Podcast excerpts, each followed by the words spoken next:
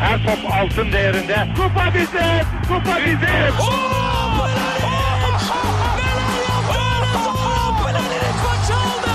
Dengeli de attı. İsabeti de buldu. Matta Fontervi. Zora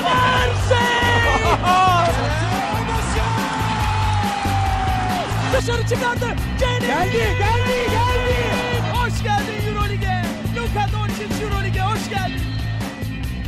İkili Oyun'un 143. bölümüne hoş geldiniz. Ben Tancan Fümen. Bugün mikrofonun bir ucu dolu. Orada da Ali Aktin var. Nasılsın, iyi misin abi? Selam abi. İyidir olsun seni sormalı. İyiyim ben de. Yorgunuz. Bugün maçımız vardı. Kendi aramızdaki maçımız. Yorgunuz aynen. Serkan da muhtemelen yorgun. Bebekle uğraşmaktan yorgun o da. Bugün yine bizde olamayacak. Özledik. Buradan biraz ona kendimizi acındıralım. Özledik abi dön abi. Gel artık. Vallahi gel. Playoff'lar sensiz çekilmiyor. Aynen. Böyle çılgın tahminlerini bekliyoruz. Ama işte çılgın tahminleri bakalım yaptım yine. Hepsini yayının sonunda konuşacağız tekrar. Bugün e, ikinci tur maçlarını konuşacağız. Üstüne de konferans finali eşleşmelerini konuşacağız. Üstüne de biraz playoff'ların gidişatı ile ilgili birkaç sorumuz olacak karşılıklı birbirimize. Bakalım neler diyeceğiz bunlarla ilgili. O zaman doğudan başlayalım. Doğu'da e, aslında Boston'da başlayıp oradaki e, benim açımdan da hayal kırıklığı olan Kyrie Irving'i de bir konuşuruz. Sonra da e, şeyi konuşup Boston Milwaukee eşleşmesine geliriz. İstiyorsan hı hı. başla abi. Yani zaten bu seriyi konuşurken mutlaka Kyrie özeline gireceğiz herhalde isterseniz. Çünkü e, hani Bucks'tan çok işte Celtics ve Kyrie problemi çok iyice artık gün yüzüne çıkmış oldu bu eşleşme sonrası. Yani olay performans düşüklüğü vesaireyi bile geçtim. Yani Kyrie'nin vücut dili hani aman bitse de gitsek hali tavrı işte o açıklamalardan sonra yaptığı gitgide düşen performansı yani iyice artık şey hani tatsız bir evlilik oldu bu Boston için ve herhalde iki taraf da artık bundan kurtulmaya bakıyor. Ki aslında e, hani Boston ilk maçı da çok iyi kazanmıştı. Tam burada seninle e, söylediğimiz tahminler hani Boston e, Milwaukee'yi nasıl durdurur tahminlerimizin neredeyse hepsi tuttu. Evet. E, ama gel gelelim ki hani seri ilerledikçe e, işte hani sezon boyunca Boston'ın hiçbir ritim tutturamamış hali o ilk patlaktan sonra tepe taklak gitti yani açıkçası. İşte bu üçüncü çeyreklerde yenen serilere hiçbir şekilde cevap verememesi, sonra bunlardan bir geri dönüş e, sağlayamaması ki aslında Boston hani kulüp olarak da e, hani geri dön dönüşler dönüşlerde usta bir takımdır. Yani çok fazla böyle kazandığı maç vardır ama bu hiç öyle bir e, nasıl diyeyim bir kimya bile ortaya koyamadı takım olarak. E, zaten onlar da üst üste devam edince ya bu zaten playoff genelinde de görüyorsun yani. yani. Yıldız oyuncu kadar iyisin gibi bir durum var. Yani o seni belli bir seviyeye getiriyor. O ağırlık koyup maçı alıyor. E, aslında bu tam tersi olunca iyicene dağıldı gitti. Aslında orada şöyle bir durum da var. Ee, dediğin doğru ama bunu aşan takımlar daha başarılı olmuyor. Mesela işte Golden State örneği geleceğiz ya da işte Hı hı. E, Milwaukee örneği. Aslında evet Antetokounmpo çok öne çıkıyor ama Milwaukee çok ayrı bir takım oyun oynuyor. Toronto ve işte Boston biraz daha işte hatta Philadelphia bile tek oyuncuya kaldığında işler o takımlar için çok zor olmaya başlıyor. Evet kazanabiliyorlar. E, hatta çok büyük sürprizler de yapabiliyorlar ama uzun vadede de playoff'un uzun sürecinde de sonuca gitmekte zorlanabiliyorlar.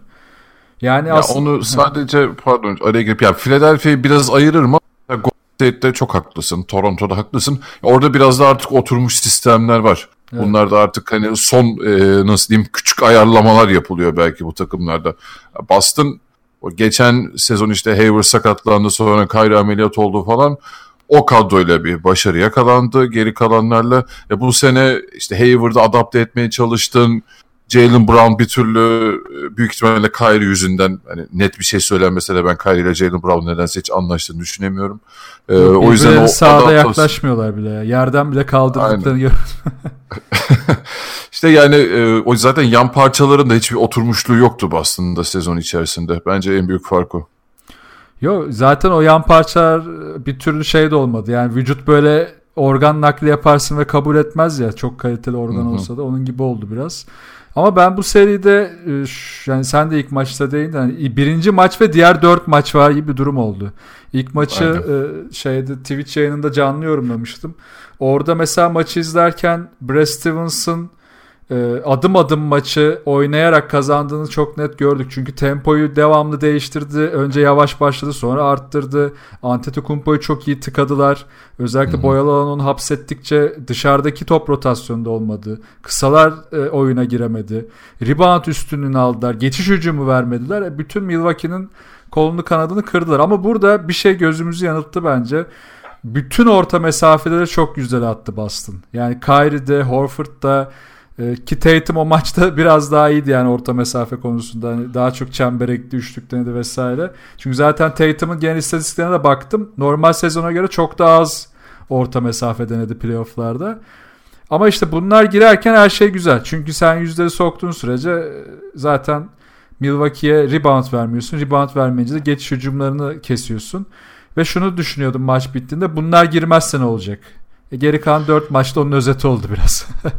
Ya zaten ilk maçta baksın da bir el ayağı birbirine dolanma durumu oldu. O hani e, böyle alt gözlüğü takmış gibi hani bizim belli bir oyunumuz var bunu oynamak zorundayız e, evet. gibi bir durum vardı. Onun o şeyin e, şablonun hiç dışına çıkamayınca da Boston'a gelmişti maç. Ondan sonraki maçlarda bir de şu oldu.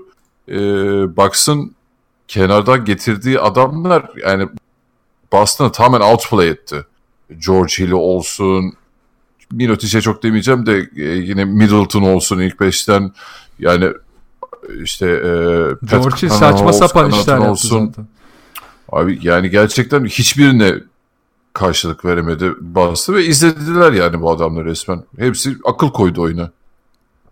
Bir de şunu yaptılar abi. Budenholzer bence çok akıllı bir akıllık etti ve ben Herhalde ilk kez ama bak yine hani Brad Stevens'a çok kızamıyorum. Çünkü Kyrie çok elini kolunu bağladı onun. İlk maçta evet her şey yolundayken Brad Stevens de oyuna daha çok müdahale edebildi. Çünkü Kyrie oyun iyi gittikçe biraz daha takım oyun sağlıyor.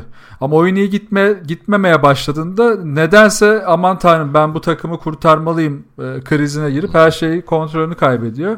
Bu sistemde de Budenholzer biraz e, outcoach etti yani Brad. Çünkü ilk maçtan farklı olarak mesela e, Antetokounmpo'nun pozisyonunu kısalttı. Yani 4, 4 ya da 5'e bile çekerken Antetokounmpo'yu 2'ye 3'e kadar indirdi. Orada işte kısa bir rotasyona çekince onun üzerinden e, onu biraz daha dışarı çekince onun pick and roll'lerini mesela Kyrie üzerinden getirdi. Kyrie ile birebir bırakmaya çalıştı. Bütün e, savunmanın yükünü de Kyrie'nin üstüne yıkmaya çalıştı ki burada George Hill de zaten sen de bahsettin. George Hill paramparça etti ki diğer maçlarda. Birebir aldı geçti, posta aldı geçti ve inatla mesela e, off ball e, switchleri de yapamadı e, Boston. Ya birkaç pozisyonu hatırlıyorum. Yani Kyrie'ye değişelim işareti geliyor. Kyrie kalıyor. Kaldığı kişi de Antetokounmpo. o yapamadı değil abi o aptallık artık kusura bakmasın. Ya ben yani, kibarca söyledim. yani kaç tane pozisyon var abi böyle işte ne bileyim Morris geliyor işte Antetokounmpo'nun önünde duracak Kyrie itiyor adamı yok ben kalacağım diye sen kenara git diye. Nereye tutuyorsun abi sen Antetokounmpo'yu? Yani inanılmaz inatçı yani çok hiç gerek yoktu. Ve inat ettiği bir konu da şu mesela e, bak sorun şeydi yani orta mesafe değil sorun üçlük atmak da değil çembere gitmemek. Çünkü çembere gitmedikçe savunmada yıpranıyorsun üstüne gidip bir de onları yıpratamıyorsun. Çünkü kaldırıp orta mesafe attığında orada Lopez zaten onu istiyor. Antetokounmpo onu istiyor. Hiçbirini yıpratamıyorsun. E böyle olunca da hem yüzdeni arttıramıyorsun hem rakibin yüzdesine destek oluyorsun ve çok gereksiz bir risk alıyorsun. E üstüne de switchlerde Lopez'i bile zorlayamadılar. Hani bir şey konuşuyorduk bizden Lopez'i birebir aldıklarında switch'te kaldığında hani ağır kalacak zorlanabilir. Onu bile zorlayamadılar çünkü çembere, çembere gitmiyorlar. Ve bunun baş sonuçta Kyrie'ydi yani. Yani ben Brook Lopez'in yumuşak karnı olacak diyordum bu eşleşmeden önce baksın. İlk yani bu hatta Budenholzer'ın ben daha az süre vereceğini düşünüyordum. Çok da gerek kalmadı. Çünkü bunun üzerine çok gidemedi Boston gerçekten. Evet. Hiç gidemedi hem de. Ve hani e, rebound üstünlüğü de aslında buna neden olan etkenlerden biri. işte o orta mesafeleri kaçırdıkça bütün rebound üstünlüğünü e, Milwaukee'ye bıraktılar. Ve hani biraz şöyle baktım mesela Pat Connaughton bir önceki turdan iki fazla rebound aldı. Herkes rebound ortalamasında çok daha iyi duruma geldi Milwaukee'de. E, Pat Connaughton gibi kısaları da işin içine sokunca e, toplam rebound da 50.8 zaten. Milwaukee burada inanılmaz bir üstünlük sağladı. E, bütün seri boyunca. Üstüne de e, çemberde e, hangi maçta bir dakika onunla ilgili notum vardı galiba. Üçüncü maçta e, %71 ile bitirdiler çemberde. Yani çember savunmasını zaten e, yapması çok zor Boston elindeki malzemeyle. İlk maçta neden iyi yapmışlardı? Oraya yaklaştırmamışlardı çünkü. Ne Antetokounmpo oraya girebilmişti. E, ne Lopez oraya girebilmişti. Ne de işte Bledsoe e, girmekte zorlanmış ki Bledsoe çok kötü bir ilk maç geçirdi. Ama bir daha da bunu yapamadılar. Çünkü Budenholzer'ın hamlelerine de yanıt veremediler. O da yine biraz da Kyrie'ye yazıyor yani. Ya benim bu karşılaşmayı e, genel olarak yani bu eşleşmeyi daha doğrusu genel olarak değerlendirirken olay hiç şeyde bitmiyor zaten. Hani bir takım diğerine bariz üstünlük kurdu. Kurdu mu kurdu. Ama bu hani e, Boston'ın kadrosundan vesaireden değil abi yani işte o soyunma odası problemi dersin işte bu sene yaşanan bütün olaylar mı dersin. Yani Boston'ın elinde o artık aslında o silahların hepsi vardı ki Al Horford'un ne kadar etkili olacağından bahsediyorduk seri öncesi. Evet. Ne kadar etkili olabildiğini de gördük bu seride. O pick and poplara falan hiçbirine yanıt veremedi Bucks aslında. Ama işte bir daldı mı tam daldı. İşte yanıt veremiyor ama orada da Horford'a bindük. Horford Horford'la yapabiliyorsun sadece. Bir alternatifin de yok. Öyle olunca da Horford kaçırmaya başlayınca yine aynı sorun oluyor. Ya işte buradaki sıkıntı şu. Yani takım bir araya geldiğinde bir kendini yükseltemiyor. Her şeye giderken okey. Zaten savunma da iyi oluyor. Çünkü e, işte savunma iyi olmadığında değil sorun. Takım kötü gittiğinde savunmayı da boşluyor. Yani o ikinci, üçüncü maçı hatırla. Son maçı bile hatırla. Kyrie tek başına çırpınmaya devam ettikçe e, takımda şey tepkisi oluşuyor. E, tamam ya, yapsın. Biz zaten bitti maç. Biz artık takılmıyoruz. E, onun üzerine de Bucks'ın işi rahatlıyor. Dış savunmada çok daha iyi hale geldiler. Ya parçaladılar. Ve tamamen isteksizlikten de bu. Ya Tabii canım yani seri ilerledikçe zaten o iyice ne belli oldu. Abi. O işte 23'te 7 mi ne atmıştı sonra çıktı dedi ya bir daha görmeyeceksiniz bunu işte. o, o bir kere olur falan dedi. Üzerine iki maç daha da kötü attı. İşte bunu demesi aslında çok kötü bir işaretti. Biz onu orada göremedik galiba. Bunu deyip yine bütün yükü üstüne aldı anlamsız bir şekilde. Abi ben çok bekliyordum yani bütün sene bununla yaşadık zaten biz. Hiç şaşırmadım o yüzden. Ya ya ben işte mesela 4-3 Boston demiştim. Ee, şaşırmadık da ben biraz şeye güvendim orada. İlk maçı evet orta mesafe konusunda dedim hani böyle giderse bu seri gider. Yani Milwaukee alır maç bittiğinde. Ama savunma beni yine umutlandırıyordu. Çünkü Boston'ın Indiana'daki Indiana serisinde en iyi yaptığı şey savunmaydı. O işareti vermeleri çok iyiydi ama hücumun o dağınıklığı, hücumdaki işte Kyrie'ye alınan tavır savunmayı da düşürdü. E, böyle olunca takım hiç yükselemedi. Ya mesela bak bir e, üçüncü maçtı sanırım. Dipten drive'larda Boston inanılmaz skor üretmeye başladı. Hem spacing'i rahatlattı hem işte forvet oyunlarındaki pick and roll'ları iyi çalıştırdı. Abi iki pozisyon yaptılar. Koca bir çeyrek unutuldu sonra. Neden? Çünkü Kyrie birebir oynayıp saçmamaya başladı yine. Yani takımı kesinlikle düşürdü. Üstüne hani savunmada da saçmaladı. E böyle olunca da geçmiş olsun yani. Neyse yani genel olarak herhalde bu yeah. playoff serisi sonrası yani en çok etkilenen takımlardan biri olacak Boston bu durumdan. Evet, zaten hani yazın programlarımızda konuşuruz artık Kyrie'de Kyrie istese de Boston bence devam etmemeli.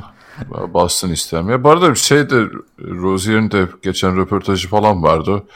Abi hiçbir söylenen birbirini tutmuyor. O da diyor ki bizim aslında çok iyi bir soyunma odamız var ama sahaya yansıtamıyoruz. Sağda ipler kopuyor bir türlü falan. Kyrie aslında soyunma odasında çok iyi, çok iyi lider bilmem ne falan diyor da ne bileyim bana çok da inandırıcı abi, gelmedi. Sağda bunu göremedikten sonra işte bak diyorum ya liderlik ha, yani, aynen konusu abi. yani liderlik konusu artık e, konuşmakla olmuyor yani sahada e, bazı şeyleri doğru yaparak yap olabiliyor. E bunları e şimdi Kavay kesinlikle daha iyi bir lider oldu Toronto'da. Aslında istediğini aldı. Neyse onu konuşacağız zaten. Hı hı. Şimdi Toronto sayısına geçerken. Var mı ekleyeceğim bir şey Boston'a? Yok abi ben yine de biraz güvenip 4-3 demiştim. Burada Serkan tutturdu piyangoyu. O 4-1 demişti. Evet, o 4-1 ile e, yine Nal Capone Serkan olarak e, ismini yazdırdı. O zaman Toronto serisine geçiyorum. Okay. Toronto, Philadelphia. Buradan da Toronto Bucks serisini zaten analiz edeceğiz. Ne diyorsun bu seriyle ilgili? Ee, muhteşem son şut dışında neler gördün? Ha, benim aslında beklentilerimin e, çok altına kaldı Toronto. Kavai hayvan gibi üzerine çıktı o ayrı. Ama Toronto'da geri kalanlar ya ben e, hangi programda söylemiştim hatırlamıyorum. İlk bu playoff değerlendirmelerini yaparken bir Serkan da vardı. E, Toronto'ya hala tam olarak güvenemiyorum demiştim ben. Evet. Çünkü bu hani Kawhi ve geri kalanlar durumu e, o kopukluk yüzünden belki ben playofflarda çok daha kötü etkileneceğini düşünüyordum ki etkilendiler abi. Yani böyle bir çöküş olabilir mi ya? Evet, evet. Yani tam seriyi aldılar da abi yani insaf yani biraz yardımcı olun şu adama diye dedim yani maçları izlerken. Yani Çok kötü resmen... maçlar kaybettiler zaten. Abi yani veteran dediğin güvenilir elderin Danny Green hadi Siakam genç bu sene çıkışını yakaladı playoff atmosferinden kötü etkilenmiş diyebilirsin abi. Ibaka, Fred VanVleet, Gasol bile ya abi bir ara artık şey komik hale geldi yani bomboş bırakıyorlar Gasol atsın diye herkes böyle bekliyor da etrafına falan bakıyor. yani o işte hani Lavri yine görece biraz daha iyi idare etti. E, Hasıl'la vesaireyle ama yani takım oyunu olarak benim beklentimin çok altına düştü. Ya Kavai fersah fersah üzerine çıktı. Hani playoff Kavai deriz ya zaten. Evet. O anlamda yani Toronto çok karışık e, duygular uyandırdı bu seride. Evet aldı ama ben bu Philadelphia'yı çok daha rahat geçeceklerini düşünüyordum. E, diğer taraftan Philadelphia'da beklentilerimin hani bir tık üzerine çıktı diyeyim. Hani böyle gerekli e, uyarlamaları yaparak seri içerisinde özellikle hem savunmada hem hücumda çünkü bir önceki eşleşmede e, şey Brooklyn serisinde hiç görememiştik. Tamamen fiziksel üstünlüğüyle, bireysel yeteneklerle hani bir ağırlık koyup almışlardı. Yani Brooklyn Ama biraz o, zaten gösterebilseydi kendini çok daha farklı şeyler olabilirdi orada. Oyun planı olarak ben Brooklyn Nets'i daha üstün görmüştüm evet. o seriyi değerlendirirken. Ama abi işte e, 76ers'ın Philadelphia'nın hani bu kadar iyi bir kadroya sahip olup bu kadar az yararlanması işte biraz üzerine çıktı o gerekli e, oynamaları yaparak. Ha, ama seri almaya yetti mi? Yetmedi. Yetmedi e, çünkü biraz da şeyde tıkandılar işte o hücum rotasyonundaki e, pardon hücum oyunlarındaki darlıktan yani biraz son maçtan girip geriye doğru da gideceğim ben e, ben de Toronto'nun bu seride daha rahat etmesini bekliyordum ama e, üretim olarak, hücum üretimi olarak gerçekten çok zorlandılar. E, green tempo bulamadı, Gasol gitti geldi, e, Ibaka aynı şekilde. Özellikle de 1-0'dan sonra 2-1 olduğunda aslında çok stresli bir duruma geldi. Yani o dördüncü maç ki onu da zaten konuşacağız çok kritikti.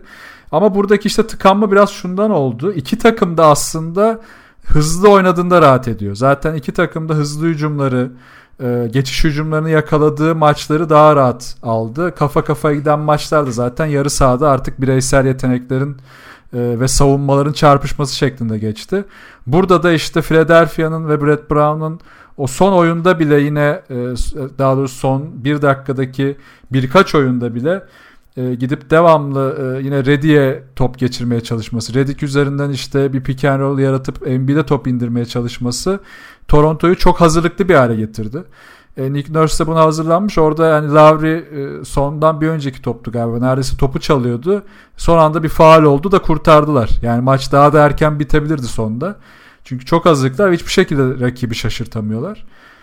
E böyle olunca ve hızlı hücumlar ve rebound üstünlüğünün işte yine devreye girdiği bir seri oldu. Hızlı hücum yapmak için rebound üstünlüğüne ihtiyacım vardı. E böyle olunca çok tıkanan maçlar izledik. Yani son maçın aslında özeti biraz dördüncü maça da benziyor. Dördüncü maçta da Kavay yine sonda değil ama e, bitmeye yakın çok kritik bir üçlük atıp yine maçın dengesini bozmuştu. Abi o dediğin hızlı oyuna zaten Philadelphia'dan çok çok daha fazla ihtiyacı var bence evet. Toronto'dan. Yani tamam Siakam da oralarda etkiliyor ama abi o hızlı oyunu yakalamadığın zaman Ben Simmons'tan hiçbir şey alamıyorsun ya. Yani o işte tabii direkt silinip gidiyor çok klasik oldu artık onu da oradan eleştirmek ama yani bu da bir gerçek. Yani yapacak bir şey yok abi. Şutu olmadığı için bomboş bırakabiliyorsun abi o şey yarı saha oyununda. Hiçbir tehdit arz etmiyor sana. Hele tepeden oynuyorsa tamam yani tam istediği senaryoydu o Toronto'nun. O yüzden bu seri boyunca Jimmy Butler'ın ipleri eline aldığını gördük. O olmasa zaten o ortaya çıkmasa bence çok da e, vahim olacaktı Philadelphia'nın hali. E son iki topta yine son maçta zaten bir o hızlı hücum çıktı, çıktı kendi bitirdi. Yani orada oyun oynamaya falan çalışsalar o iş yaştı. Jim Butler orada biraz da tecrübesini de koydu ortaya. Burada yine e, mesela 6. maça da değinmek lazım. 6. maçta da pardon 5. maçta pardon yani 4. maçı aldıktan sonra 2-2'ye geldi. Bir sonraki maç parçaladı Toronto. Yani o maçın istatistiklerine baktım ben. Hani canlı izlememiştim. Ertesi gün izledim maçı. Yani inanılmaz. Hemen açıyorum şimdi. 33-8 fast break sayısı. Yani herhalde e, bütün playoff'ta bile yani detaylı bakmadım ama en farklı bir en farklı ve en çok fast break sayısı üretilen maçlardan biri olabilir. Yani geçiş de değil direkt fast break. Ee, ve işte burada da Toronto'nun e, senin dediğin konuya geleceğim. İşte Kawhi'la olan uyumsuzluk, diğer oyuncuların hücumda düşmesi, e, hücumda ne yapacağını bilememe ya da işte oyun tıkandığında kavayı ararken yapılan hatalar, top kayıpları ki Philadelphia çok iyi savunma yaptı. Bu değişkenler arttıkça aslında Toronto panik oluyordu. Ve bu değişkenleri tek azaltacak şey savunma. Ve savunma iyi yaptıkları anda 6. E, maç ortaya çıktı ve 3-2'ye gelince de bu sefer psikolojik üstünlük Toronto'ya geçti. Philadelphia ondan sonra bayağı zorlandı. Bu arada bence şeyde de bir fark var hani karıştırılmasın o. Mesela bu e, hani Oklahoma'da da Westbrook e, Westbrook bu konuda eleştiririz ya hani o evet. çok topu domine ettiği için diğer oyuncular ne yapacağını bilmiyor. Bu Toronto'da aynı senaryo değil bence. Değil, kesinlikle değil. Bir zorunluluktan artık Kavai'ye kalıyor. Ve yani bu şey hani Kavai topu domine ettiği için diğerleri onun ne yapacağını bilemiyor durumu değil. Bu yani çok tanımlanamaz bir şeydi bence bu seride. E, bench oyuncularının ve işte Danny Green'in hali falan. İşte diyorum ya Siakam'ı falan bir derece anlayabilirim ama Fanfleet falan işte Ibaka beni bayağı hayal kırıklığına uğrattı bu seride. Ee, Ibaka son maç hariç son maç acayip oynadı bu arada. Yani son maç hücum rebound. Ben katkısı. genel olarak söylüyorum. Evet genelinde çok düşük kaldı. Ee, orada bak Kawhi'yle aslında şöyle bir fark var. Hani işte Kyrie'yi konuştuk. Westbrook'a değindin şimdi. Yine benzer oyuncular. Bu oyuncular e, bütün yükü üzerine almaya çalışırken kontrolü kaybediyorlar. Mesela Kawhi de ikinci ve üçüncü maçta kötüydü. Neden kötüydü? İşte üzerine ikili sıkıştırma geldiğinde pasları çevirmekte zorlandı. İnat etti, top kaybı yaptı. Ya da işte şutları çok zorladı. Üçlük denemedi vesaire vesaire. Sonra şunu fark etti. Ha bak hatta şunu da ekleyeyim. Savunmada da çok düşüktü. Yani Kawhi savunması yıllardır hani defensive defensive stats'larda en iyi oyunculardan bir her sene en iyi döneminde en iyi savunmacı ödüllerini alan oyuncudan bahsediyoruz. Savunmada kesinlikle yardımlarda, hasıllarda hiç yoktu. O da uyandı. Dördüncü maç onu da uyandırdı. Dördüncü maçın özellikle de ikinci yarısı e, Gasol'ü devreye sokmaya başladı sonraki maçlarda. Ibaka'yı devreye sokmaya başladı. Baskı geldiğinde top dolaşımını sağladı. E, savunmaya özellikle top NBA'de indiğinde yukarıdan yardımlar getirdi. Reboundlara girdi. E, hasılı da ortaya koymaya başladı. İşte Kavay'ın değeri orada ortaya çıkıyor. Böyle olunca da ne oldu? Boston'da olmayan durum mesela Toronto'da oluyor. Herkes onun için çalışmaya başlıyor. Ya 7. Hmm. maçın son bölümü hücum reboundlarında o kadar savaştı ki Toronto. 16'ya 5 zaten maçın tamamı. E, yani sayıyı hatırlamıyorum şu an yarısını son çeyrekte almışlardır herhalde. Yani o dönen kaçan şutlardan sonra yaratılan ikinci şanslar, ikinci pozisyonlar ki 18'e 8 o maçta da e, hem Kava'yı rahatlattı hem de Kava için iyi bir e, son hazırladı. İşte bu Boston'da yoktu yani ya da Oklahoma'da yoktu.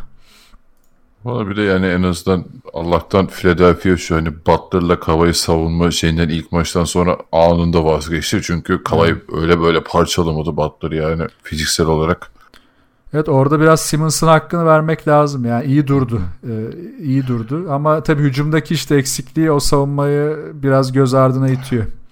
Abi normal sezonda bunları çok rahat göz ardı edebiliyorsun belki ama yani playoff'ta öyle bir batıyor ki bunlar. Redick de bence abi savunmadaki yani şeyi saklanamıyorsun yani. Ee, şey de, defekleri yüzünden yani. Kesinlikle. O da çok göze batıyor. Kesinlikle saklanamıyorsun. Yani bu seriyle ilgili benim son ekleyeceğim konu da biraz üçlük yüzdeleri üzerinden olacak. Yani üçlük yüzdeleri e, çok net belirleyiciler olmadı ama üçlük yüzdeleri e, arttığında iki takım lehine de iki takım da aslında çok daha kolay skorlara gitti. İşte mesela 3. maç Hı. Philadelphia %43 ile üçlük attı. Ya da işte yine Toronto'nun kazandığı e, diğer maçlarda farklı gitti maçlar %40'ları buldu. Ama ikisinin de düşük olduğu maçlarda da e, iyice iş sıkışmaya başladı. E, ekleyeceğim bir şey var mı bu seriyle ilgili? Çünkü buradan Vallahi, şeye bağlayacağım, eşleşmeye bağlayacağım. Aynen ya üçlük demişken bu arada Toronto'nun üçlük yüzdesinin kötülüğü de hani böyle contested shotlar falan yüzünden değil. Daha bomboş şeyleri kaçırdı hep yani. Toronto seri boyunca. Aynen onu yani biraz yarım bıraktım çünkü Milwaukee serisine oradan gireceğim. Ekleyeceğim bir şey yoksa eşleşmeye girebiliriz. Evet, geçelim abi. O zaman Milwaukee Toronto eşleşmesi hani üçlük yüzdesine girdi biraz böyle havada kalıyor Hı-hı. gibi oldu. Çünkü şu yüzden bu sefer Toronto'nun e, o şansı biraz yok gibi. Çünkü Toronto bu sefer Milwaukee'ye karşı ki Milwaukee gibi üçlük yoğun oynayan bir takıma karşı e, yüzdesi düşerse işi çok zor olacak gibi geliyor bana. Ne diyorsun bu konuda? Yani e, Philadelphia zaten Boston gibi onlar da Brett Brown'dan hani sene boyunca çok doğru yola giremedikleri için yine e, bocalamalarını Toronto karşısında gördük. Ama Bucks karşısında bunun hiçbiri sökmeyecek abi. Dediğin gibi o şutların girmesi yani bu kadar çarçur edemezsin öyle bir lüksün kalmadı artık. Aynen yani onlar evet. geldiği anda sokman lazım. Yoksa iş çok fena olur. Çünkü gerçeklikle son derece karşı karşıyasın şu an. Ve yani Ibaka'nın e, performansı da çok belirleyici olacak bence bu seride. Özellikle savunma anlamında. Çünkü hani Gasol'ü yukarı çıkarıp e, Antetokounmpo'nun o şey ilk adımını falan kesmeye çalışıp da kesemezsen paramparça edecek abi Milwaukee. O anlamda Toronto'nun savunması evet. çok kritik. Boston serisinde Antetokounmpo'yu kısalttılar. Bu seride de uzatabilirler. Uzatmaları onların işine gelebilir. Ama yine de yine kısaltmaya da geçebilirler. Çünkü şimdi aslında iyi bir noktaya değindin. Çünkü Toronto'nun Gasol, Ibaka, Siakam üçlüsü. Buna da Kawhi işte e, tepeden yardımlarıyla katkıda bulundu. Bu üçlünün rotasyonu ki işte Gasol, Siakam oynadı, Gasol, Ibaka oynadı, Ibaka, Siakam oynadı. Embiid'i bazı maçlara çok sindirdi. Yani orayı çok fena boğdular. Benzer bir konuyu Boston iyi yaptığında Antetokounmpo'ya ne olduğunu gördüler. Belki yine Antetokounmpo'yu yüksek başlatıp, uzun başlatıp e, buradaki savunma dengesine göre bu sefer maç içinde hem kısa pozisyon hem uzun pozisyona geçireceklerdir. E, ama dediğin gibi yani onun birebir kalacağı eşleşmeler e, switchlerde falan çok kritik. Özellikle post-up'ta ha belki Lavri'nin evet o Lavri'nin Embiid'in arkasında durduğu o switchlerde post-up savunması biraz ışık verdi ama Antetokounmpo çok da hareketli bir oyuncu. E, bu sefer Lavri'yi orada tutup ee, başarılı olsalar bile çok hızlı bir faal problemine girebilirler. O da Toronto savunmasını hızlı yıpratır zaten. Ee, bir de ekstradan hani Brogdon da döndü. Gerçi hani son maçta çok çok da fazla oynamadı.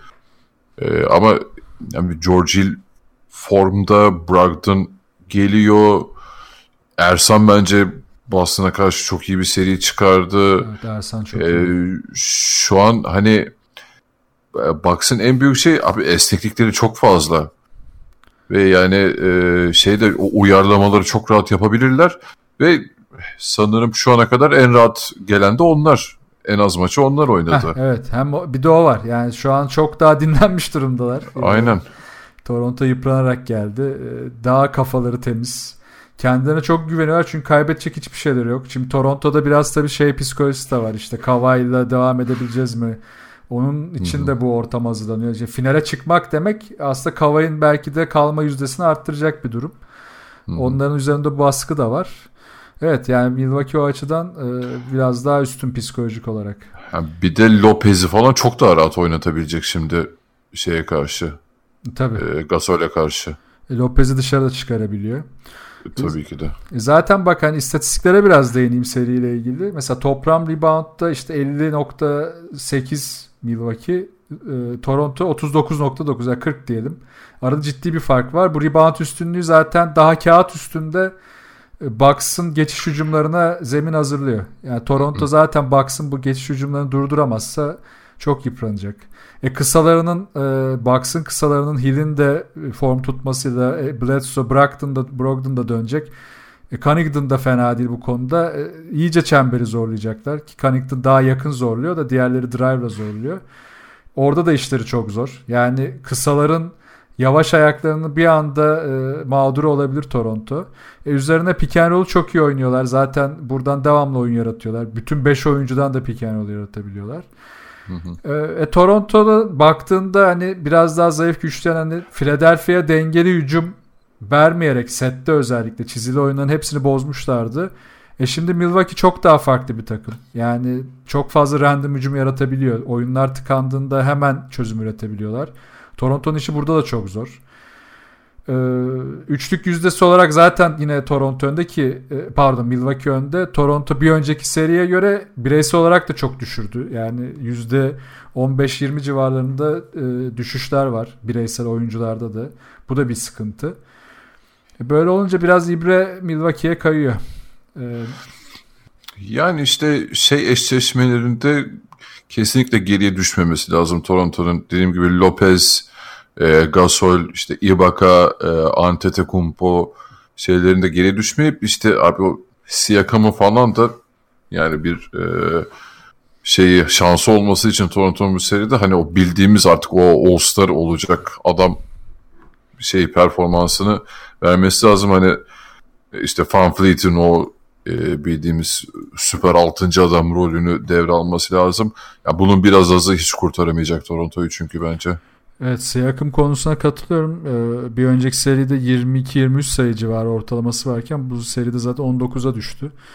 Ee, Philadelphia orada tıkadı ki Milwaukee savunması daha da sert olacak. Hı hı. Ee, ya hem sertlik hem atletizm, mobilite falan yani Siakam'ın onları sağlaması lazım. Çünkü konularda Bucks daha üstün şu an. Kesinlikle. Ee, bir de Bucks'ın şeyi de rotasyonu da işte Anteto'yu kısalttığında Lopez Mirotic oynatıp Anteto'yu 3'e 2'ye kadar indiriyor demiştik. Şimdi burada e, Antetokounmpo drive ettiğinde etrafına 4'ten şutör de dizebiliyorlar şu anda. Lopez de dahil. Evet. E bunları dizince zayıf tarafa dönen topları Philadelphia kadar kolay cover edemeyecek Toronto. Çünkü oraya hızlı yetişiyordu. E, o şutörü bulana kadar zaten Philadelphia zorlanıyordu. Bulduğunda sokuyordu ayrı bir konu. Ki orada ta, e, Tyler Ennis hiç beklemediğimiz bir performans gösterdi bu arada. Hani ufak bir değineyim ona da Philadelphia tarafında. E, burada Bucks'ta şimdi herkes zaten o potansiyele sahip. Ennis'ten çok daha iyi oyuncular var ellerinde. E, Toronto burada da biraz e, işini zorlaştıracak. Ya Toronto için tek bir çıkış noktası var bence. Bu seriyi kazanmak istiyorlarsa kesinlikle ve kesinlikle yüzdelerini arttırmak zorunda. Hem field golü hem de üçlük yüzdesini. Çünkü reboundları kısıtlamaları lazım. Yine hücum reboundu zorlamak zorundalar. Özellikle son maçtaki hücum reboundu performansına erişmeleri lazım. Eğer bunlar olursa savunmada da e, kısalan Antetokounmpo'yu bir şekilde durdura yani durdurabilirlerse diyorum hani savunmak çok zor ama biraz yavaşlatırlarsa diyeyim hatta bir şanslar olabilir ama e, ben Bucks'a ağır basıp hatta tahminim de yapayım. Ne demiştim bak unuttum. E, ne demişim? Hepimizinki aynı ya. 4-2 demişim. Hani 4-1 geçiyordu içimden de e, dedim hani tecrübesizlik falan da var Bucks'ta. Belki bir maçta öyle gider 4-2 dedim ama 4-1'de olursa şaşırmam burada. Evet yani ben de 4-1'e yatkınım ama e, yani üçümüz 4-2 demişiz bu seri için. Biraz safe, safe bir tahmin yapmışız ama 4-0 bile bitse belki de şaşırmayacağız yani. Valla şok olmam öyle diyeyim. Yani Kavay gerçekten insanüstü oynuyor. Ama e, şu Philadelphia serisindeki e, Kavay haricindeki oyuncuların performansı böyle devam ederse zor işleri gerçekten. Kesinlikle. O zaman Doğu'yu bitirdik. Kısa bir ara verelim. E, Batı eşleşmeyle devam edelim.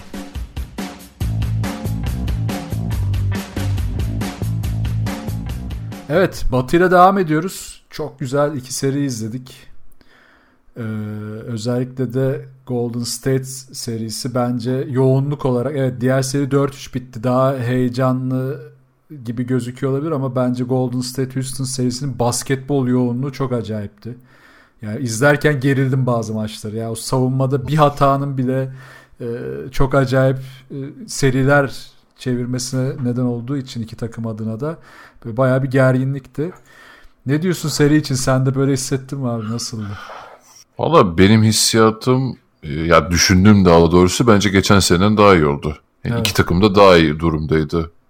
Ee, şeyde hani, hani belki o şey 7. maça gitmişti ama yani basketbol kalitesi olarak herhalde bu daha iyiydi diyebiliriz diye düşünüyorum ben. Hatta bu senenin hani ona da değinelim kısaca. Bütün playofflar daha iyiydi ya geçen seneden. Şu ana kadar en azından.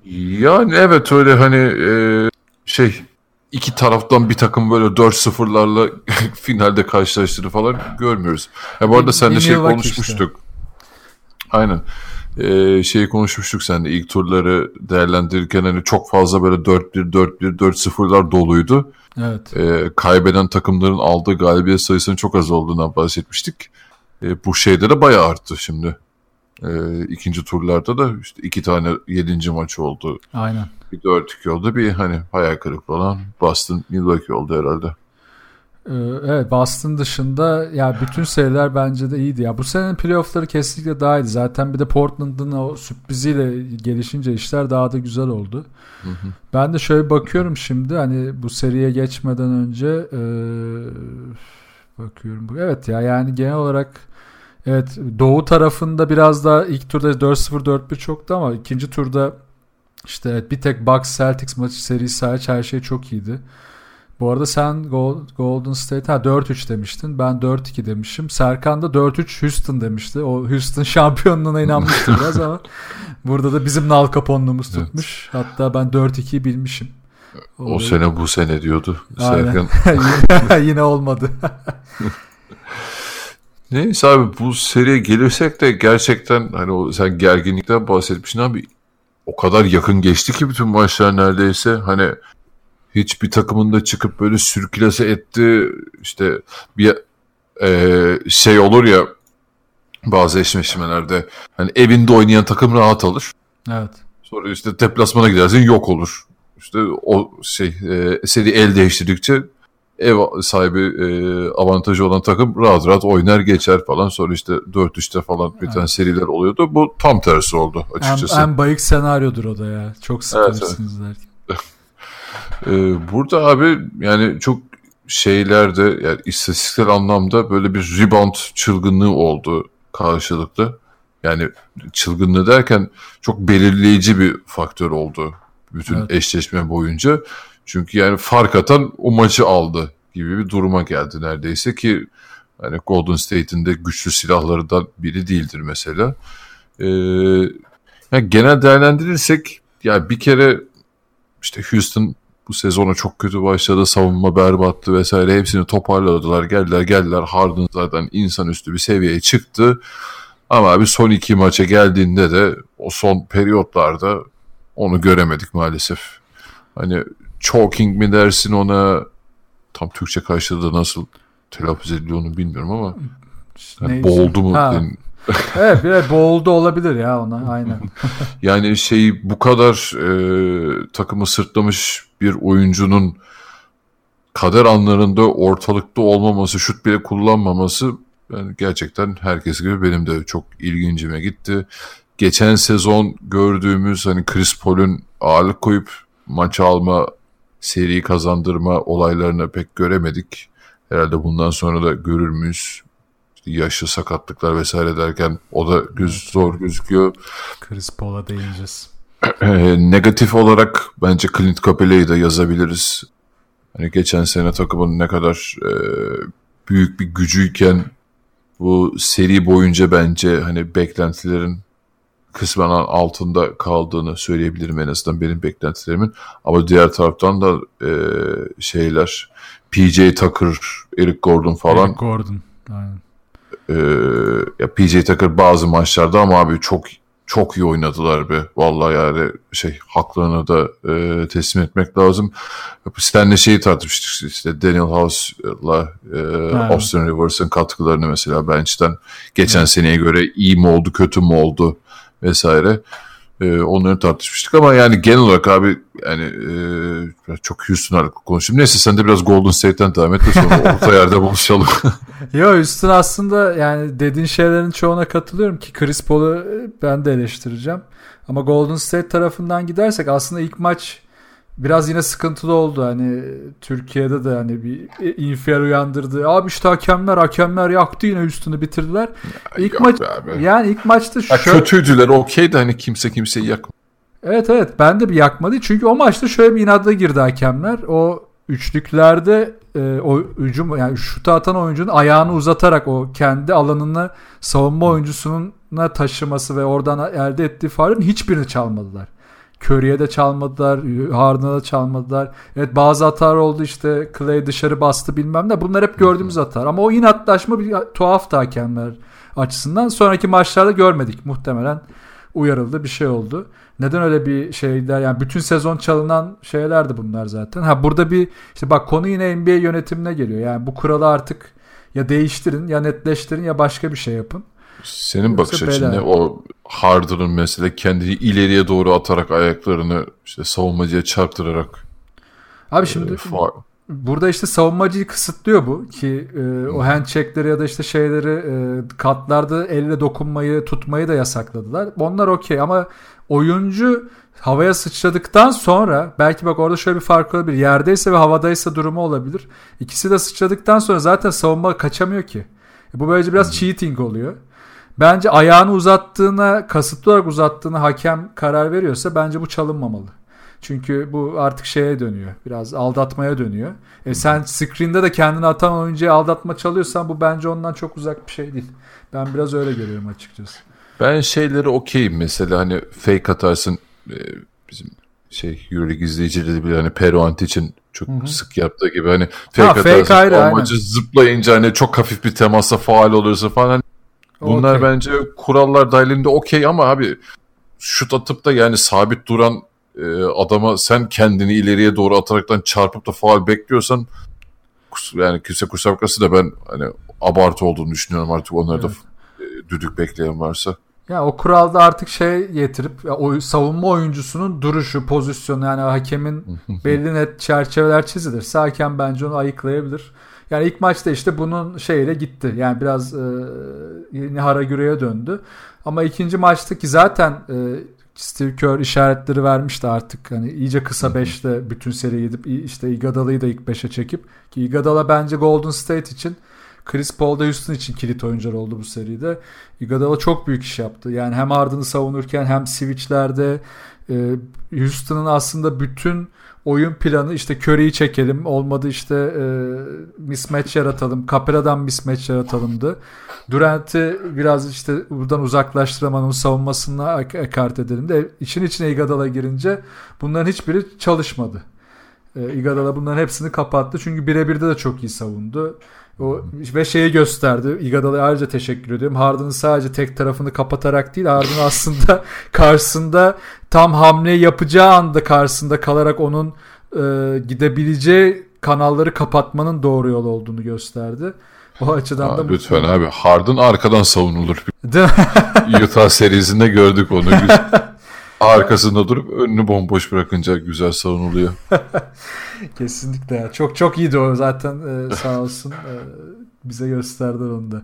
Ve hatta şöyle tuhaf bir durum oldu bence ilk iki maçtan sonra üçüncü maçta. Durant oyundayken Golden State dezavantaj yaşamaya başladı.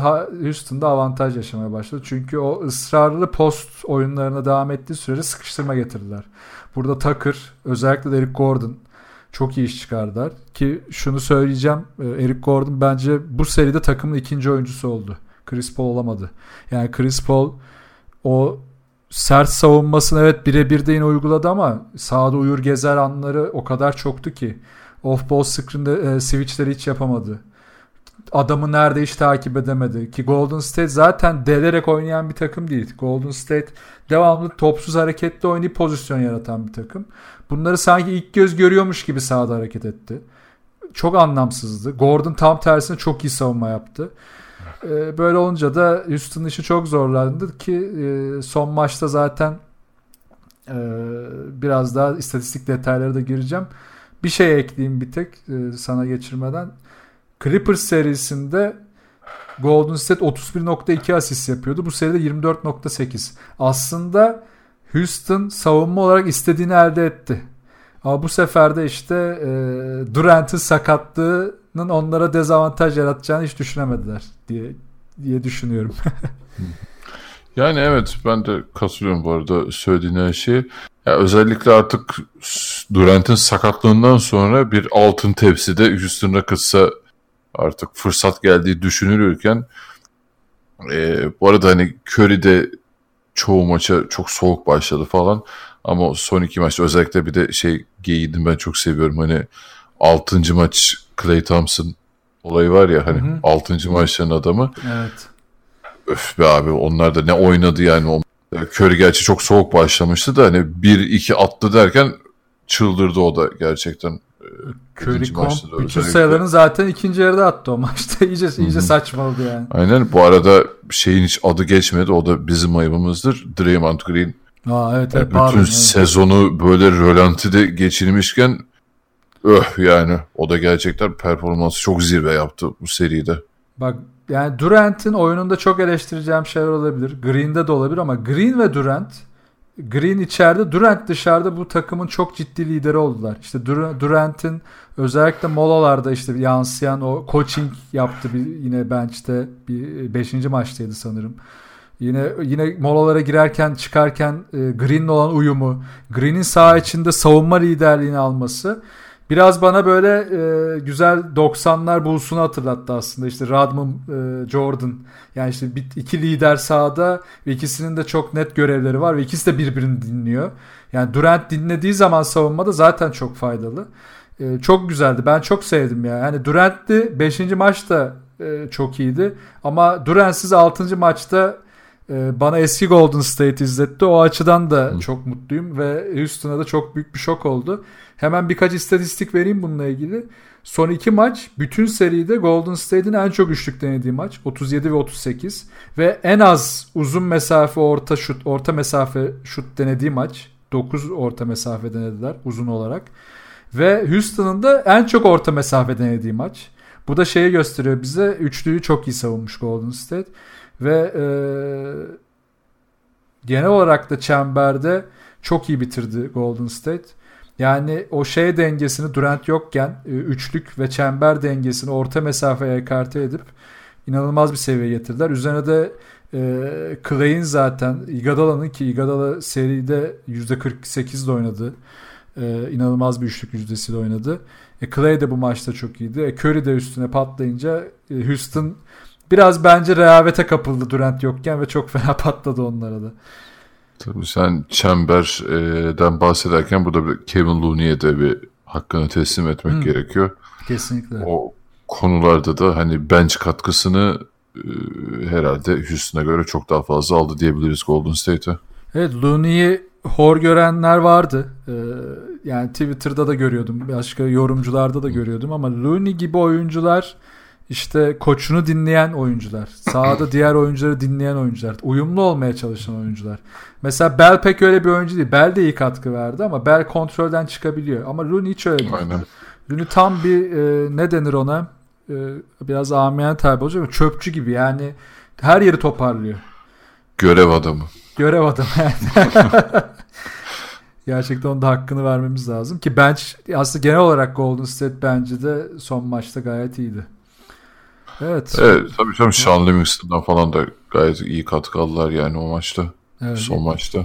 Ki Livingston sezonda da çok düştüğü dönemler olmuştu. O klasik oyuna girip çok yüksek yüzdeyle attığı bir 8-10 sayısı hep olurdu. Onu bir türlü tutturamıyordu. Bu seride daha iyi oynadı o da. Ya zaten bir noktada hani ya özellikle bu seri açısından hani olay iyicene küçük şeylerden fark yaratmaya gelince oraları çok daha yapan takım Golden State oldu. Ve onlar da e, 4-2 ile seri aldılar. Var Biz mı? ne demişiz seriye? E, ben 4-2 dedim. Sen 4-3 dedin. 4-3 demişim. Serkan ha doğru doğru tamam. Serkan'a okay, 4-3 Houston demiş. Ben bu, bu şeyde batıda evet Bucks hariç fena gitmemişim. Nuggets Blazers'a geçerken o zaman e, ona da söyleyeyim. İkimiz de seninle bildik bu seriyi. 4-3 dedik. Hı hı. E, Portland lane'e. Ee, Serkan burada da e, Nuggets'a güvendi. Ki ben Nuggets'ı çok sevmeme rağmen Portland demiştim. Aslında tam da beklediğim gibi kaybettim. Aynen ben de ona şaşırdım. Şimdi sen Denver demişsin diye aklımda kalmış da.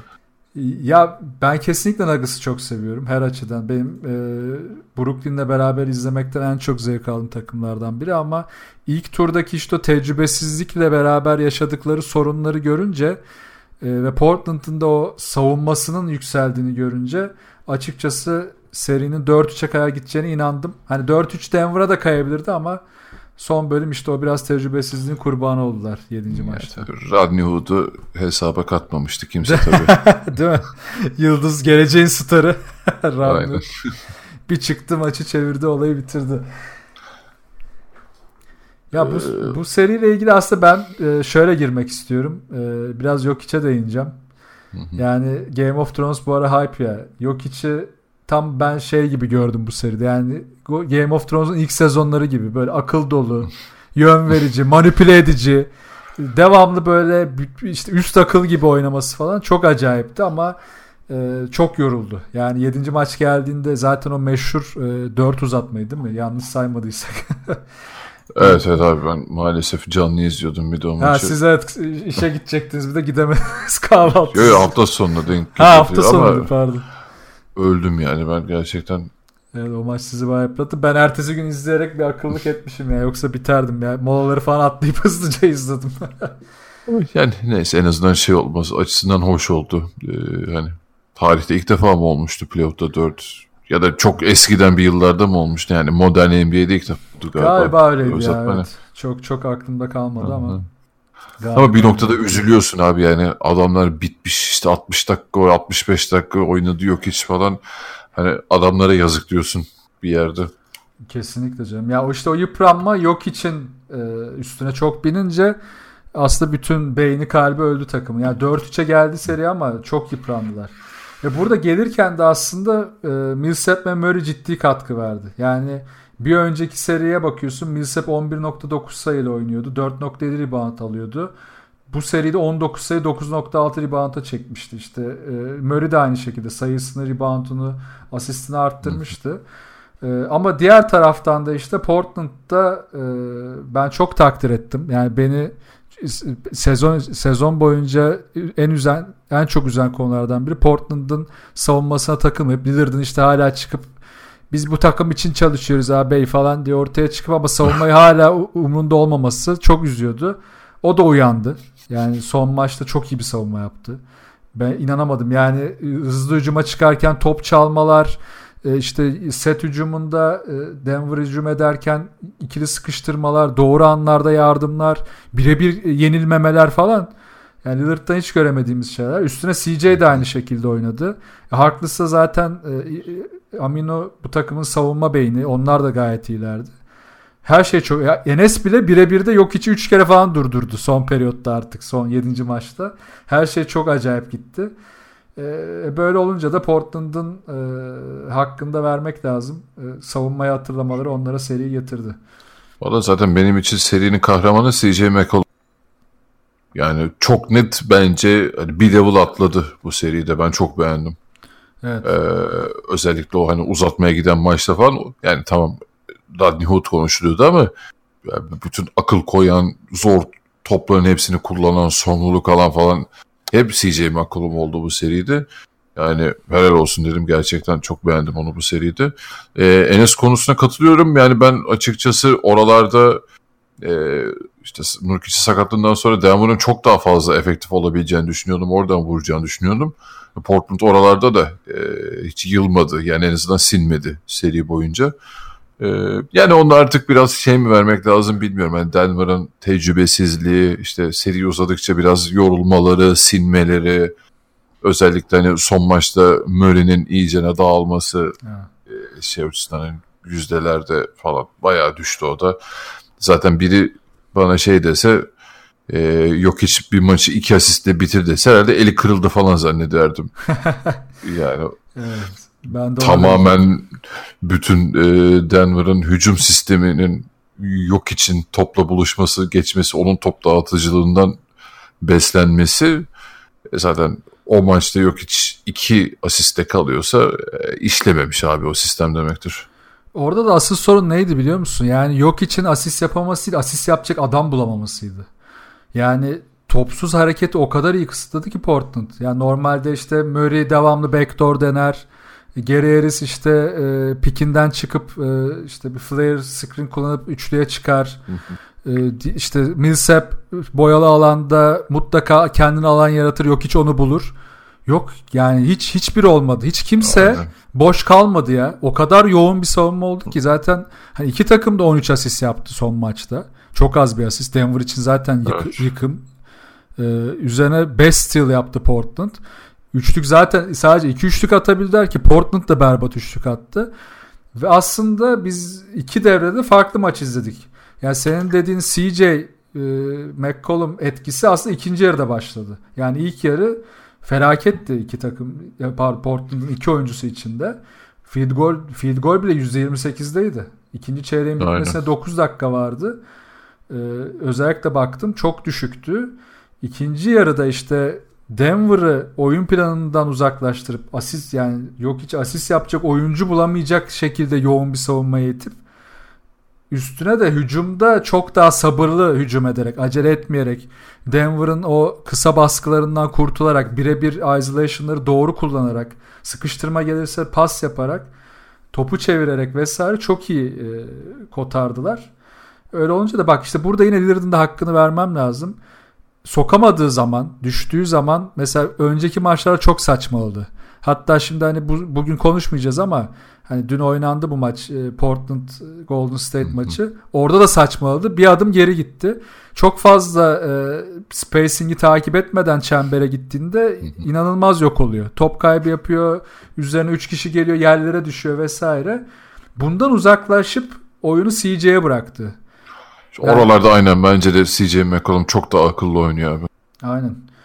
Bunu kabullenmesi de güzel yani Lillard'ın. Eğer kabullenmeseydi belki de seri gidecekti.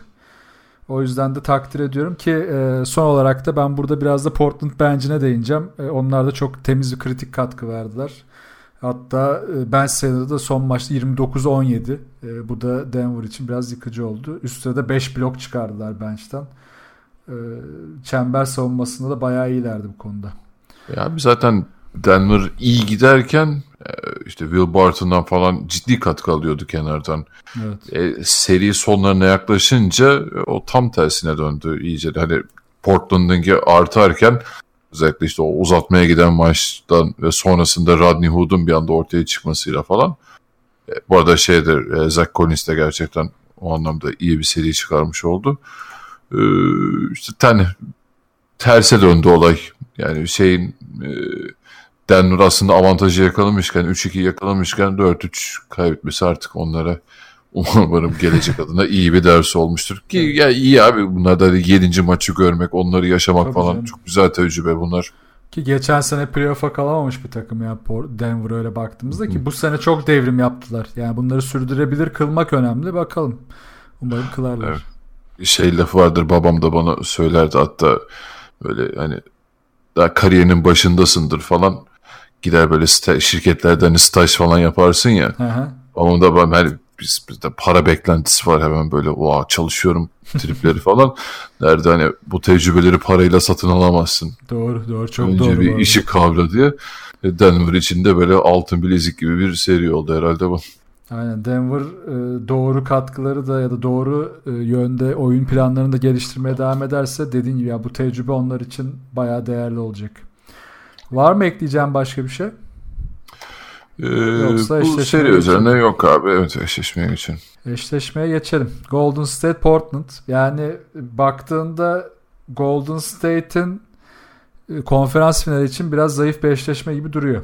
E, açıkçası Portland buraya Oklahoma'yı 4-1 ve Denver'ı 4-3'te geçerek geldi ki onlar da yıpranmış geldiler. Ki Golden State de 4-2 kazanmasına bence onlar da yıpranmış durumdalar. Ama şöyle bir e, avantaj var Golden State lehine. E, Curry form tutacak. Eninde sonunda tutacak ki Durant yokken zaten hani ilk maçı da iyi oynadı. E, son maçı da iyi oynamıştı. Yavaş yavaş bu devreye girecek. Clay aynı şekilde ritmini buluyor. Çünkü Durant yokken takımın hızı, üçlük e, deneme sayıları, orta mesafeleri düşüyor. Üçlük deneme sayıları artıyor. Çemberdeki bitiricilik, o alan spacing alanı biraz daha açılıyor falan. Rahat ediyorlar. Bu da Portland için e, çok kötü. Şimdi evet Portland'ın savunmasını övdük ama Denver'ı belli bir alana sıkıştırarak, belli bir spacing'i kısıtlayarak bunu yaptılar. Çünkü neden? Ee, yok için üzerinden dönen bir oyun var ve yok hiç boyalı alan çevresi top aldığında ona çok yoğun baskı yapıp diğer oyunculara deny ederek e, aslında çok da hareketli olmayan Denver hücumlarını kolay durdurmaya başlamışlardı. Son maç özelinde söylüyorum. Ama Golden State'de bunu yapmak çok zor. Çünkü Golden State çok hareketli bir takım. E dediğim gibi delmeden oynayabiliyorlar. Çünkü topsuz o kadar hareketliler ki e, bütün pik, pik oyunlarında sen savunduğun adamı bir an unutursan savunduğun adam bir screen yapıyor. Aa nerede falan derken Curry üçlü atmış oluyor. İşte burada Lillard yine ilk maçta zaten saçmalamaya başladı hemen. Ya abi aynen gerçekten bu arada ben daha maçı izlemedim. İşte kaydı bekliyorum şimdi. Tekrarını izlerim ama yani o şey pozisyonlarını ben de tekrarlarını gördüm. Abi Curry'i o kadar boşluk bırakıyorsan geçmiş olsun. Evet. yani millet neredeyse logodan falan sapmaya başlayacaksan tam üçlüğün önünde böyle o kadar düşüyorsan oyundan e, ya, orada gerçekten bir sıkıntı var demektir. Orada şeyi e, notlarıma yazmıştım ben de. Yani topsuz screenerek switchler çok kritik. Toplu oyunlarda da sıkıştırma getirmeliler diye düşünüyordum. Çok kötü bir tercih yapmışlar. Yani hangi uzun oyuna girerse girsin burada kısalmamışlar da. Ben belki Aminu ile belki bir kısaltma deneyebilirler mi diye düşünüyordum. Onu da denememiş Terry Stotts. Ve Enes de Zach Collins de ısrarla o yüksek pick and roll'lerde ki bu pikleri de Golden State e, sabit bir şekilde getirmiyor. Yani böyle normalde uzun gelir piki yapana kadar bir oyalanır. İşte kısa oyuncu onun e, anını kovalar geçmek için. Yok Looney'i direkt boyalı alandan hızlıca getirip daha gelirken doğru açıyı ayarlayıp Curry geçip gidiyor ve e, hareketli geldiği için, için uzun boyalı alandan onun savunması işte Enes ya da Zach Collins çok geride kaldı çıkamadılar. Yani bu çalışılmamış mı konuşulmamış mı anlamadım. Yoksa onlar mı uyudular? Ki bana biraz uyudular gibi geldi. Ee, hazırlıksız. o biraz da şeyden kaynaklı. Bence Denver maçının etkisinden daha tam çıkamamışlardır. Evet bir de o da var. Yani Denver'ın hücumuyla e, ya Denver'a karşı yaptığı savunmayla Golden State'e karşı takılıyorsan zaten o şey delik deşik olur o savunma. Yani sürekli switch yapman gerekiyor ki işte Houston bile e, tamamen bu kurguyla yaratılmış bir savunma varken seride e, işte 4-2 elendi. Portland'ın gerçekten burada bir maç bile koparabilmesi için e, yani Lillard'la McCollum'un böyle çılgınca atacağı bir maçtan fazlasına ihtiyacı var bence.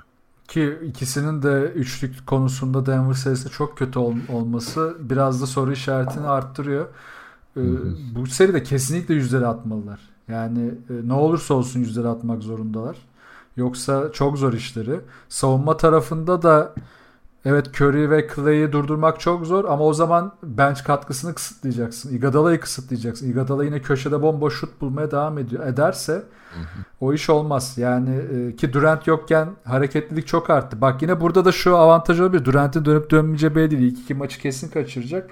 Ama olur da dönerse Portland'a bir avantaj yaratabilir. Oyun biraz yavaşlıyor çünkü o zaman. Oyun Hı-hı. yavaşladığında belki o işte Durant'e sıkıştırma getirip biraz onu zorlayabilirler vesaire. Öyle bir şanslar olabilir. Ee, onun dışında e, CJ'ye birebirlerde sıkıştırma getirecektir Golden State. E, keza top boyalı alındığında da sıkıştırma getireceklerdir. Hem Iguodala hem Green'le. Kısa beşlerin avantajı da bu zaten. Burada çok hareketli kalmaları lazım ki pasör uzunları yok. Çevirmeleri çok zor. Artı Golden State yine ilk maçta bu gözlükte aslında e, Portland pick and roll oynamaya çalıştığında direkt kısa oyuncu da kalıyor iki oyuncu da. Uzunu direkt sallıyorlar. Çünkü uzun e, devrilemiyor. Pop yapmak zorunda kalıyor. iki oyuncu kısanın üstte kalınca. Ya da şutör oyuncu değil ikisi de. E, sen kısaltamıyorsun da orayı. Böyle olunca çok rahat risk alabiliyor Golden State. Yani Portland'ın işi çok zor. E, yani Golden State tarafında aslında çok da bir analize giremeyeceğim. Böyle oynadıkları sürece zaten 4-0 da bitebilir bu seri. Yani 4-2 de bitebilir ama Portland'a karşı e, hiçbir şekilde yenileceklerini düşünmüyorum. Abi sen yine zaten yorumlarken yine iyimser iyimser konuşuyorsun yani. Evet, biraz işte, iyimser kalıyorum burada. Durant'e sıkıştırma getirse falan gelirsen ne olacak abi? Durant hani şu sakatlıktan çok kötü etkilenmemiş durumda çıksa şu seriyi. Abi herifin karşısına Anthony Davis'i falan koysan bile laps diye kaldırıp üzerinden atıyor yani. E, tabii canım. Ya şu da var. Hadi Durant'e de kalmasın oyun. Turnover'ı kısıtlayamazsan top kaybını bu sefer de zaten e, Durant'e falan gerek kalma. O kadar hızlı oynayacak ki Golden State. Yine paramparça olurlar.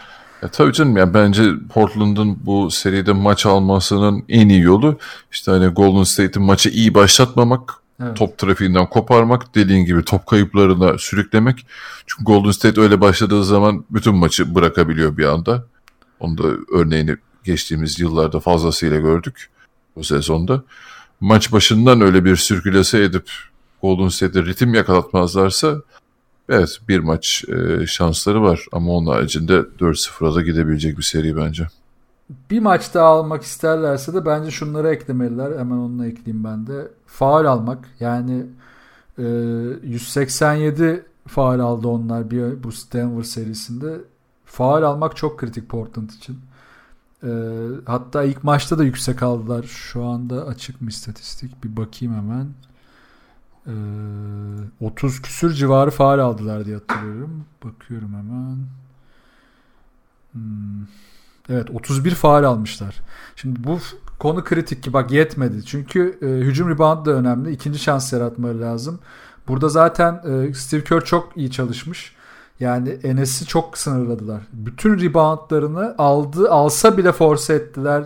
E, zorladılar, eline vurdular, topunu elinden aldılar vesaire. Oradan kesinlikle ve kesinlikle ikinci şans yaratmasını istemiyor Steve Kerr. Portland'ın yaratması lazım.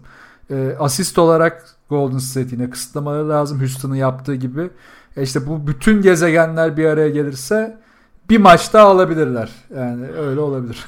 Abi zaten Enes falan çok temas seven de bir oyuncu olmadığı için böyle yani üzerine Draymond'ı verdiğin anda onu çok rahat sindirebilecek. Yani çok fazla silah var o açıdan Golden State'in. Aynen. O zaman tahminlere bakalım. Ya şimdi böyle konuşunca ben de hala 4-1'de çok nettim. Son anda 4-2 dedim.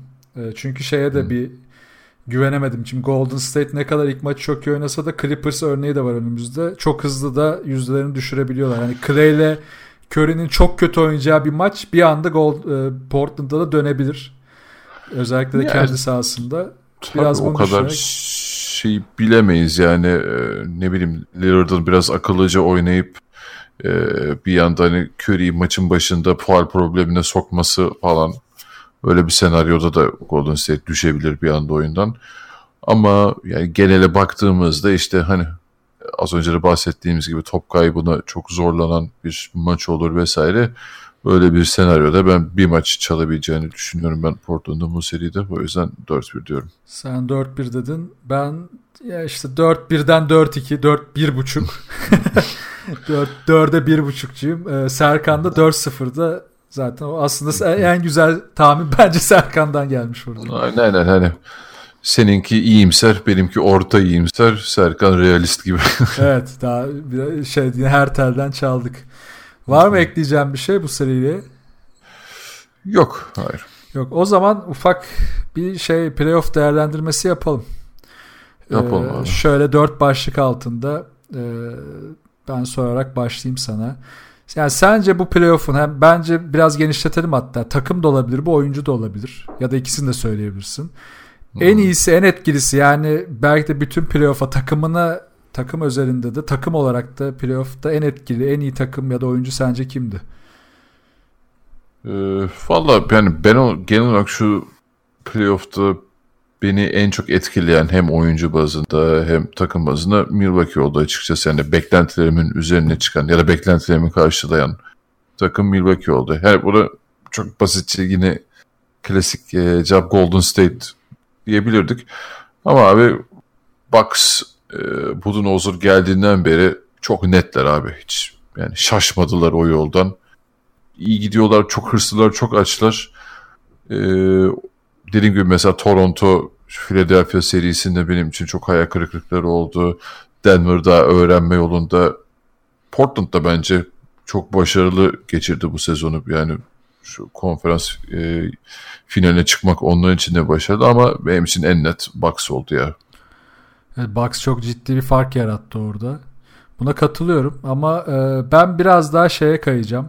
E, oyuncu özelinde ben hani Toronto'nun hani şeyinden dolayı, takım yapısından dolayı da biraz bu böyle. Kavay.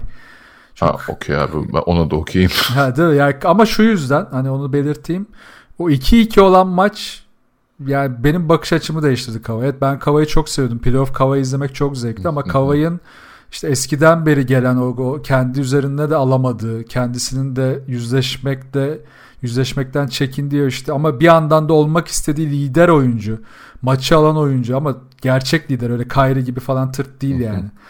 Ee, o ikinci maçta yaptıkları, pardon dördüncü maçta yaptıkları bana bunu inandırdı. Kendi de inandı. Ve ondan sonraki e, hatta o maçın ikinci yarısından itibaren dersek sonraki maçlarda da bunu arttırarak devam ettirdi ve gerçekten bir lider olarak ve takımını da çevresinde ona yardım eden e, bir sinerji yaratarak bu liderliği Tabii, tabii ya o Kava inanıyor takım da ona iniyor abi. Evet o, o da onu da inandırdı. Ben o yüzden hani Bucks'a sana %100 katılıyorum ama ben de burada Kavai diyeceğim. Bu playoff'ların herhalde e, en, en etkili ismi oldu. Kesinlikle. Peki e, bilmiyorum bu konuda herhalde senin cevabın net olacak gibi ama en büyük hayal kırıklığı. Burada da oyuncu ya da takım söyleyebilirsin. ya, hayal kırıklığı kesinlikle Kyrie bence o tartışılmaz. Ama e, takım olarak yani Boston demek kolay cevap olur bence. Çünkü Boston bütün sezonu bence hayal kırıklığıydı. E, evet bu 4-0 Indiana serisinden sonra bir lan acaba dedi. Ama hani ben 4-3 Boston kaybeder diyordum seriyi. 4-1 kaybetti. E, ama ben hayal kırıklığı olarak e, şey kupanın diğer kulbunu da Philadelphia'ya veriyorum açıkçası. Evet ya yani Philadelphia hatta evet loser tarafında aslında Philadelphia ve Houston biraz yan yanalar. İkisi de devamlı kaybeden tarafa doğru kaymaya kaymaya başladılar ve devam ediyor ki gelecek yıllarda da hani evet Free Agency'den ve diğer takımların ki Golden State Durant gitse bile çok iyi olabileceğini zaten biliyoruz. Ki başka katkılar da yapabilirler takıma. O yüzden böyle bir loser olma yolunda gidiyor iki takımdaki. Doğu da devamlı güçleniyor. Ee, o biraz üzücü oldu. Ama ben de burada e, Kyrie diyeceğim ya. Çünkü beni şey açısından da çok şey yaptı, sinirlendirdi. Boston'ın o yapabileceği savunma sinerjisini de mahvetti. Çünkü Boston'da oyuncular şeyden de yılmışlar. Abi Kyrie ne yaparsa yapsın biz savunmamızı yaparız. Bu seride direnirizi de bıraktılar. Bu çok üzücü bir şey. Yani ben olsam sinirlenirim. Ee, orada bir oyuncu olsam, Kyrie'nin etrafındaki bir oyuncu olsam tahminen onlar da sinirlenmiştir diye düşünüyorum. O yüzden hani evet ben de Kyrie diyeceğim ama bu yönden diyeceğim. Yok Kyrie yani oyuncu konusunda ben de çok bir numara Kyrie yani. Bak Westbrook'a falan hiç değmiyorum bir abi. Net Kyrie. Evet ya Westbrook ya Westbrook Westbrook deyip geçiyoruz bir noktada. Aynen, aynen. Ama Kyrie evet. çok konuşup şu an bal yapmayan bir arı ya bürün diyece. Neyse abi gitsin New York'ta konuşsun artık bundan sonra. E, onlar da birinci sıraya alamadılar keh keh. Neyse onları başka bir yayında konuşuruz. Evet. Peki bu playofflarda sence hangisi daha büyük bir e, winner sayıydı? Yani Lillard'ınki mi Kavai'ninki mi? Abi şey açısından yani iki e, kazananı var bence bunun. Yani çok net bir şekilde şuydu diyemiyorum çünkü işte gerçekten çok muazzam e, şeylerdi. E, yani risklerin en büyük olduğu atış bence Toronto'nunkiydi. Yani 7. maçın son şutunu kullanıyorsun. O çok acayip bir şeydi. Diğer taraftan e, Lillard'ınkinde hani risk o kadar büyük değildi. O yüzden bence anlam ifade etmesi açısından Kavai'nin şutunu seçiyorum ben.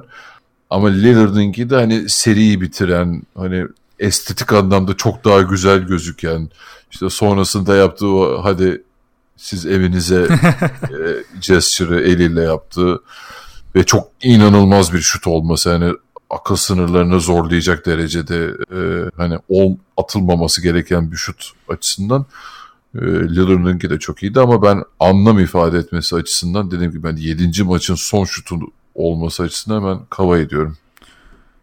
Ben de Kavai diyeceğim ama Lillard'da şunu eklemem lazım. Ee, Lillard bir e, dönemi bitirdi burada aslında Portland'la yine. O psikolojik sınırı kaldırdı, kırdı, duvarı yıktı yani. 4-1 ee, bitirmeleri onlar için her açıdan iyi oldu. birçok hatalarını da bu seride düzelterek ne kadar iyi oynayabileceklerini gördüler. İşte Lillard'ın o seride aslında o üçlüyü atmadan önce Westbrook'u sağdan silmesi, e, takımını yükseltecek şekilde, takım arkadaşlarını yükseltecek şekilde oyuna dahil olması, gerektiğinde kenara çekilebilmesi, CJ ile uyum yakalaması vesaire bunlar çok çok çok iyiydi. Ama işte winner dediğinde yani bu e, anlam ifade etmesi açısından senin dediğin gibi Kavay bambaşka bir şey yaptı orada ve o şut da tabii iyice dramatik oldu. 4-5 kere sekip girdi. Ben de canlı izlerken ne, ne yalan söyleyeyim Torontolu değilim ama heyecanlandım. Ayağa falan kalktım ve tuhaf hareketler falan yaptım evde. E, bayağı da e, güzel bir maç sonu oldu. Çünkü Toronto için şöyle kritik bir durum vardı. O maç uzatmaya gitseydi e, işler değişebilirdi. çünkü Butler biraz biraz şeyle e, takımla kendini koparıp ekstra bir şeyler yapmaya çalışıyordu. Hatta belki de o oraya gelmeden önce de Brett Brown bazı şeylerde ısrar etmese maçı alabilirdi bile. Ama Kawhi orada bitirdi ve e, herkesin yüreğine su serpti ve kendisi için de gerçek bir liderlik yolunu açmış oldu. O yüzden ben de Kawhi diyorum. Peki e, bundan sonrası ne olur? Tahminin şampiyonluk artık yani hem final hem şampiyonluk tahmini. Ee, ya orada değişmeyecek ya bence Golden State yine hala favoriliğini duruyor son dört takım arasında. Ama yani tahminlerimiz de o yönde. Herhalde Golden State'e de yıllardan sonra en iyi rakip Milwaukee Bucks olabilir ya. Herhalde. Evet evet yani güzel değişik bir final bizi bekliyor. Yani Antetokounmpo'lu Bucks'a karşı gerçekten ya umarım böyle beklentilerimize karşı final serisi olur. Tabii kalırlarsa diyelim önce şu finaller bitsin de ama yani benim tahminim Golden State Bucks finali ve Golden State'in şampiyonluğu. Ya Golden State şampiyon ya şu durumda zaten Durant yokken bile bu performans vermeyle çok net favoriler. Ama şöyle güzel bir şey var. Bucks gelirse farklı bir final. Toronto gelirse bence farklı bir final izleyeceğiz. Tabii. Ve ikisi de e, hem yeni bir tat olacak seyirci için hem de iki takımın oyun planları açısından Golden State'e farklı zorluklar yaratabilecek takımlar olacak. E Kavai'nin de bir hesabı var aslında o sakatlandığı sezondan. Onun da ayrı bir motivasyonu olacak. E, Milwaukee tabii daha tecrübesiz bir şekilde gelmiş olacak ama ben iki finalinde ki Golden State sabit tutarak söylüyoruz. E, bayağı eğlence olacağını düşünüyorum. Playoff'un hakkını verecektir. Ama benim de tahminim yine Golden State'in şampiyonluğu yönünde. Yani Toronto'nun tabii Kawhi dışında o tecrübesini şu ana kadar ne kadar yansıttığı da tartışılır. Yani o da var. Playoff serisine ama diğer taraftan Milwaukee'nin o saldırganlığı gerçek yani realite. Kesinlikle ve çok da hızlı oynayacaklar. O da iki takım için bayağı bir çarpışmaya döndürecek.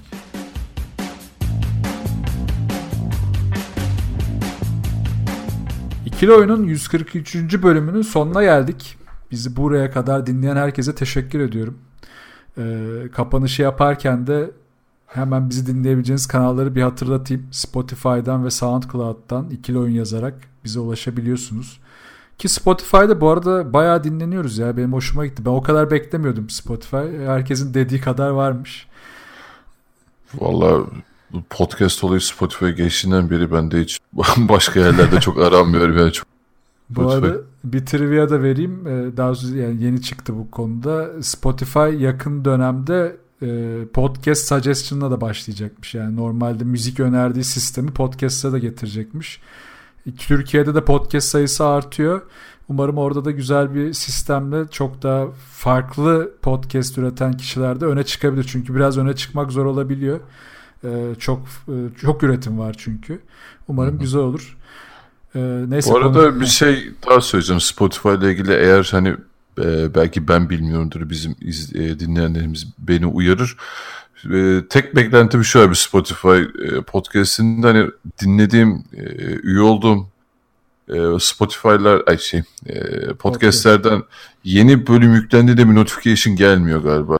Gelmiyor ha ben de yani follow Değil ettiğim mi? bir sürü var. Yok ha. gelmiyor. Yani ekstra bir ayar mı var onu da bilmiyorum açıkçası. Girip bakman gerekiyor. Keşke yüklendiği gibi tak bir telefon notification gelse çok tatlı olurdu. Belki bu suggestion sistemiyle çözerler onu da. Yani Neyse buradan seslendiysek mutlaka şimdi bakarlar. Tabii Spotify Amerika bizi buradan artık dinlemiştir. Yuh artık dinlemediyse daha ne diyeyim. Onun dışında Geek Yapar'da bizi dinleyebilirsiniz. Geek Yapar'ın YouTube kanalından bize ulaşabilirsiniz. Soru sormak için ikili oyun e, slash soru adresinden bize sorularınızı iletebilirsiniz. Onun dışında başka bir yerimiz kalmadı. Umarım bir sonraki yayında Serkan da bizde olur. Artık özledik. Dön Serkan. E, çoluk Gel çocuk, abi. çombalak seni herkes özledi. Umarım bir sonraki kaydımızda ki bir sonraki kaydımız yüksek ihtimalle Euroleague Final Four'unu değerlendirdiğimiz yayın olacak. O kayda kadar görüşmek üzere diyorum. Hoşçakalın.